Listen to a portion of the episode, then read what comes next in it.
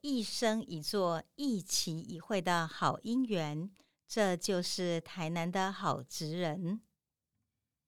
各位亲爱的好朋友，很高兴又到我们台南好职人 p a r k 时间了。今天我们要介绍的仍然是台南好职人中的好伙伴。那么这些好伙伴呢，他们是在各个不同的领域里面协助劳工局。我们今天推展很多劳工的业务。那么有些呢，可能是一个职场经验的教导、讲座的分享，甚至于呢，有所谓的职业的医学教育等等。那么也就因为因为他们的缘故呢，使得我们在台南的劳工局呢，我们所推展的业务里面得到很好的助力。今天我们要介绍的这一位呢，我们给他讲的题目叫做。陪你走远路。那这个是国立成功大学医学院环境医学研究所的郭浩然教授。为什么写这样的题目？因为我觉得郭教授这个人哈，非常像学者。然后呢，讲话呢非常的客气，也很谦虚。然后我们发现哈，等到后来采访完之后，跟采访之前呢，我也读了很多郭浩然教授呢他所著作的以及他所做的很多的事项，我就发现其实。他是一个做很多事情呢，从一出发之后就一路走来始终如一的人。而在他始终如一的过程里头，其实呢，他帮助了许许多多的劳工，在他的职业安全、劳工的一个教育里面，或是劳工的健康的把关里头，他做了一个非常非常好的一个守护者。所以因为这样缘故呢，我觉得这是他蛮了不起的地方。所以每个人的健康都是一辈子的事业，因此呢，能够以他的。医学领域而推动职业的医学，我想这是他了不起的地方。更何况是他很强调，他今天所做的一切努力，希望能够做到预防医学，也就是说，预防在灾害之前就能够今天为劳工把关。而在这样的预防的情况之下，使得我们职场上的安全更稳靠，劳工局过的每天的日常能够更安稳，然后呢，照顾我们一辈子。因此呢，我才觉得他真的是。陪你走远路的一位非常好的学者专家。那当时采访完之后呢，我曾经问了我们的郭汉教授说：“哎，您给我留一句话吧。”他笑了一笑，他会说：“老师，我们哦，其实都不太讲什么这个非常好的人生哲学啦。那做的每件事情看起来很辛苦，可是其实我觉得就是一个原则嘛，人跟人是要互相帮助的。我如果有能力能够带给今天我们的老公朋友一些帮助的话，那我何乐而不为呢？”所以，因此呢，他留下了一句话是：“助人为快乐之本”，是我心中简单而务实的信念。郭汉教授呢，他曾经历任了中华民国环境职业医学会的秘书长、理事、理事长，现在是一个荣誉理事。还有目前呢，他是成大职业安全卫生与医学研究中心的主任，成大医院的职业及环境医学部的主治医师，劳动部治安署。南区老公健康服务中心的主持人，他在二零一八年呢获得国家安全卫生奖的个人奉献奖。他也是第一个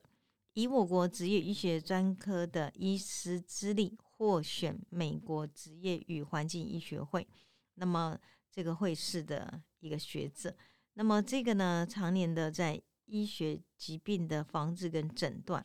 职业卫生及职场劳工健康的保护的贡献的心理，他呢推动不仅是本土的职业医学发展，也推动整个国际的交流。所以呢，在整个国际上来讲，他也让我们台湾哈今天的职业医学发展跟职业安全卫生呢，站上一个国际的被看见的一个地位。所以我觉得他是一个蛮重要的学历基础上来支持整个劳工健康把关的一位教授。那郭浩仁教授呢？本身哈，他是一个蛮稳扎稳打的医学教育，因为他的父亲也是一个医生，出生于医学世家。那建国中学毕业的时候呢，他就读是北医台北医学院，之后呢，他就到美国哈佛大学呢去研究了环境卫生，然后呢获得硕士跟博士。那他在访谈的时候呢，一直跟我聊到他在美国的一个这个时间，因为我觉得蛮特别，总觉得。嗯，今天我在台南好多人采访那么多人，特别觉得郭教授有一种外国回来的学者的气息。他跟我说：“嗯，那是什么？”我说：“不知道。”哎，就是一种我觉得很很充沛的儒雅吧，人文的气息。所以呢，他说：“其实呢，他觉得在波士顿的哈佛校园是让他印象很深的，因为呢，这个学校呢，它是一个很强调博雅教育的，所以他说，其实到哈佛去读书，他最难忘的仍然是今天在哈佛大学里面的一个博雅教育一环。尤其是如果有机会的话，很建议很多朋友可以去看哈佛大学的博物馆。他说博物馆呢，一直让他非常喜欢，所以呢，他在哈佛大学时呢，常常去。之后呢，毕业那要交回这个毕业学生证，然后呢，就是进了博物馆呢，还是申请，他觉得蛮可惜的。所以他一直觉得哈佛要养成一个人，不仅是专业，更重要是用他的学术氛围跟气息，甚至于他许许多多有关人文博雅的一个学程，跟一个设备哈设施，跟一个馆藏，让今天在哈佛大学读书的人。他可以具备一个丰富而多元的能量化，所以呢，在哈佛的研究所里头，他就说，其实教授呢，他不会告诉你你要用用他的思考去思考，他不会教你一个解决事情的方法，他注重是启发跟独立思考，所以他一直认为这是一个哈佛呢在研究的学程中，他认为应该一个格局蛮好的一种思考体系，指导教授注重的这样让学生自己。探求答案、探求读书的方法，那蛮特别。是哈佛的本身哈，他接纳了来自世界各国的人，所以他说就读的系数呢有一百多位同学。这一百多位同学呢，来自八十几个国家。那郭教授就说：“你能想象吗？你的同学每一个坐在你的旁边的，他们都有一个国家的文化背景，都有一种思考的模式。”都有一种让你想象不到的去看待这件事情的研究方法跟探索答案的可能，所以多元化的同才拓展了生命很广博的视野，这个是他当时呢在哈佛里头他自己觉得蛮感动的一种学术氛围跟气氛，所以他也蛮鼓励很多朋友有机会其实可以用这样的方式去就读，去求取自己生活中不同的视野，相信。当你真的回到自己的领域上去看专业研究的时候，你会有更有别于同才不同的一个高度、深度跟广度了。那么就读博士班最后两年，他在美国 CDC 工作，取得博士后呢，在辛辛那提的大学担任教职。那么后来呢，因为成功大学的医学院的创院院长呢黄坤炎，然后呢，他当时跟这个。郭教授的父亲很好，他知道这个郭教授呢，辛辛那提呢，这个担任教职，所以呢，他就跟他的父亲说：“这个可否呢，我们今天借重长才呢，请郭浩然教授回来。”那郭浩然教授说：“其实当时父亲打电话给他的时候呢，已经答应了黄坤炎这个院长，所以我就他就讲说，我是没有选择，但是我也很乐于回来呢服务，所以呢，就投入了这个医学的。”职业医学的领域啊，那多年来来，他一直也是专业的为劳工局的治安把关的最强力的一个助援的有力的助手啊。那么，其实你要认真想哈，郭汉兰教授走入了职业领域呢，好像听起来也不太算偶然哈。他说他在就读那个台北医学院的时候，他就对公共卫生事务呢产生很大的兴趣。一九八一年。他跟随着台北医学院的江汉生教授筹组的流行病学调查团，然后呢南来关切江南地区的五角病的病理研究。那么这个五角病呢，其实呢就是我们在这个北门一带，他们因为呢他们饮用的水呢带有重金属，所以使得那个没有办法排泄，也没办法排除。所以这些的老辈的呢，他们因为这样的饮水的关系，使他们的重金属就一直沉淀。遇到他们的脚受伤之后，那么整个伤势恶化，就整个脚呢就气血不流通，最后呢就这个脚呢发黑了，所以因此叫五角病。那很多是要切除的。所以当时呢，他来做这样的研究的时候，他就了解到了所谓的一种，我觉得流行病的一种祸害。那么一九八六年。他担任医学问题研究社社长，就以桃园县的观音乡大潭村的铬这种重金属哈镉米事件呢，他深入去研究。今天稻米的本身铬温啊的问题呢是非常的严重。那么在这污染的过程之中呢，也产生了很多人他在日积月累呢，不知不觉之下呢，造成了所谓的伤害。那么大概是这些的事件触发他的一个动机，他就到美国去选读了医学呃职业医学的一种领域。因为为什么？因为其实这些东西哈，我们可以用一句成语讲说：“冰冻三尺，非一日之寒。”很多人今天看到没有问题，不代表未来不会有问题。可是很多的职业伤害常常是日积月久而形成的。因此，如何呢？今天预防这样子的一个职业伤害的产生，这是医疗职业医疗学里面呢非常重要的一环。那么因此呢，他就到哈佛去就读，也是以职业医学呢来当做他的主要的研读的领域。那么他当时呢在学成之后，父亲要他回国那通电话里面呢，他自己会兴起，嗯，我应该回乡的理由是因为，因为他在想，当时他是因为这样的机缘去读职业医学。如果我把所学的专业奉献在自己国家，在自己土地上努力这些劳工。那岂不是更好吗？所以，于是在一九九六年呢，决定返台，然后呢，到成大医学院呢，向黄坤元院长报道，而且呢，承担我国职业卫生教育的训练，以接轨国际的重任。他担任成大医学院负责这个职业及环境医学部的主治医师，也从事临床诊治，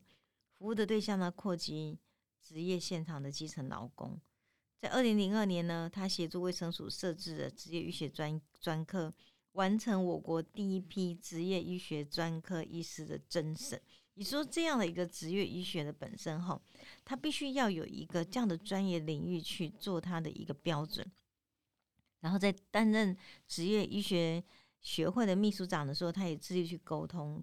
然后呢订立所谓的相关的入日条款，让职业医学的医师呢有所遵循。同样那一年里头，二零零二年呢，他台湾首度承办了亚洲职业卫生研讨会，我国第一批职业医学专科领域的证书，然后呢，由中华民国职业医学学会以及中华民国职业医学学会共同认证，就转化为前行政院长卫生署，然后职业医科医学专科的医师，这个呢是我国在职业医学的崭新的里程碑中非常非常重要的，而这个认证的过程以及他所有。今天可以成立一个这么样的机制，郭浩然教授是幕后非常非常重要的一个推手了。那么现今呢，他跟劳工局的密切接触呢，是在这个劳中劳工局所属的二级机关台南市治安健康处成立之后，然后呢，世界卫生组织及国际劳工组织呢，要求基础职业卫生服务必须下达每一位职业职场的劳工身上，因此。职业医疗的医生，你不能够在医院里面坐着等劳工来，你必须要主动走入工厂，发掘危害劳工健康的症结，以及提供健康医疗的服务。因此呢，以职业医疗向家庭医学的概念呢，才能够对整个工厂的同仁呢做最好的一个把关。因为这样缘故呢，所以呢，劳工健康检查是不可少的。那在不可少里面呢，他们强调，凡有诊断，就一定有不及格的数据。郭汉仁教授对这点他相当强调，他说：“我们不要去贪求或去妄求数据上本身漂亮好看，但是因为你真入真正进入现场，现场有什么就应该去呈现。”因为能够呈现数据，才能够解决问题，所以我要以正面的态度去面对这些数据所呈现的黑数，然后呢，这些黑数产生了，我们才能够就这个黑数去解决，然后整个劳工职业现场的健康问题才能够真真正呢，我们讲说往下扎根呢，去有解决根本之道。那么另外一个是哈，他发现在他整个这个。职业医学里面，哈，面对职灾劳工如何重返现场，他说其实是目前呢花费很多心力的。生理的医疗很简单了，因为你把一个东西生理的修复，哈，其实这个一下修复的就 OK 了。可是要让职灾的老公回到职场，因此呢，郭浩然教授多年来的经验是，那是一条漫漫长路，哎。所以，拯救一位受伤劳工活下来，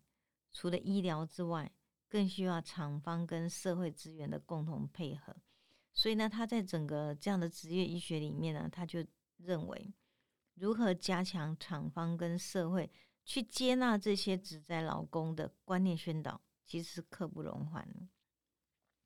郭汉人说：“有有人说我们的服务是最困难的，是个体化的劳工。我们对付的呢是最有钱的资方结构。其实老板们不知道，这些资方老板不晓得，如果不是我们，可能会让你们今天资方的损失更糟。所以他说，其实我们不是对付资方，我们是真正帮助资方。但是很多人对这个观念不是很清楚，所以对他来讲，这样的职业医学哦是吃力不讨好。”那我就问了郭教授，这么吃力不讨好的工作，你怎么可以一路走来不离不弃呢？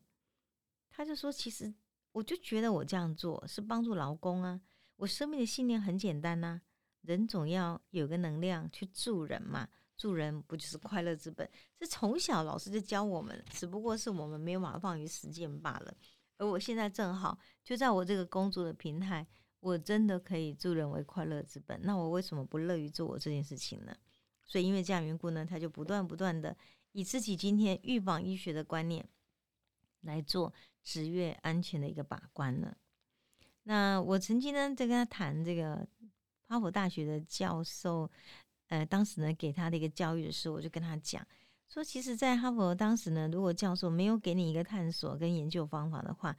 你自己呢，在这样的一个过程中，会不会感到很辛苦？他说不会哦。你要知道吗？如果有一天你发现你的答案跟研究方法是自己探索得来的，那个历程走的再怎么远，在收获的那一刹那，你就会发现那是非常非常可贵的，因为你拥有的是你自己找到的生命答案。所以因为这样缘故呢，我就问他说：“哎，那你在哈佛大学中，你最好的回忆是什么？”他就这样讲，他说。能获得最专业的教育跟学成，是我个人最大幸运，所以我非常感谢哈佛大学。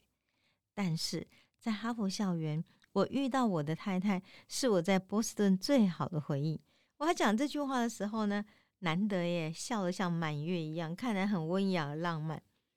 那因为这样缘故呢，我就心中在想，郭太太长什么样子呢？后来呢，因为我们这篇文章写完了。我们必须要去找照片，然后呢，郭浩然就说：“哎，对不起，我很少拍照耶，您要不要找看看劳工局有没有照片？”啊，劳工局呢给了我几张他当时呢协助劳工局活动的照片，真的也很认真哦，都是这种整个这个在宣传活动中观念的宣导呢，或者整个职业卫生教育中的一个现场。可是我觉得不行啊，应该还有家人吧，所以后来呢，想尽各种办法。要从郭教授的身边呢去套看看有没有自己的居家的照片，就后来才发现，嘿，我们台南女中的志工团哈，以前有位团长啊，叫做佩玉。那佩玉跟我讲说，郭教授的太太就是台南女中呢，曾经担任过志工团团长，真的还假？后来才发现是曾延娟教授，她英文教的超级的好。然后呢，我从看到曾远健教授那一刻中，我就当时就把两个人完全拼起来了，因为我个别认识他们，都知道两个人是非常 nice 呢，而且很优雅的人。没有想到两个人是在哈佛认识的，因此呢，当我把这本书送给那个郭太太的时候，我跟她说：“这本书哦，不要给郭浩然教授，这本书呢要先给你来收，因为呢，我再重复一次，他这样讲哦，在哈佛得到专业教育学成是我个人幸运。”但是在哈佛校园遇到我的太太，是我在波士顿最好的回忆。哇，多感人呐！所以我觉得呢，真的是一个教授在专业之外呢，很浪漫的情景。我想当年呢，在异乡的波士顿，两个人呢因为知识而结缘，结缘之后呢，他们一起携手回到故乡。一个呢，在一个语文教育领域呢着力；一位呢，在我们劳工健康里头把关。我觉得间谍情深哈，两位呢都付出的非常多，真是让人相当的感动的。圣经呢曾经有一段书这样讲说：爱是恒久忍耐，又有恩慈；爱是凡事包容，凡事忍耐。那么郭教授呢，他从事的这种职业健康把关，是一个默默的为我们的底层的劳工所做的努力。他既不张扬，也不自夸。职业的医疗领域呢，从来是不求翻手为云，然后呢覆手雨的，不是翻云覆雨的。它也不是一个赫赫的伟大的基业，但是愿意陪伴，然后呢努力的守候，守候着我们劳工的伙伴的健康，那种永不止息的爱。我认为这就是郭汉仁教授今天他成为一个医生最好的医者之心。我们也用这篇的文章来感谢我们的郭教授以及他美丽的曾元娟这位团长。他其实替台南女中的志工团也服务的非常多，两位都本着服务之心，然后呢告诉我们助人为快乐之本，真的令人尊敬。谢谢您。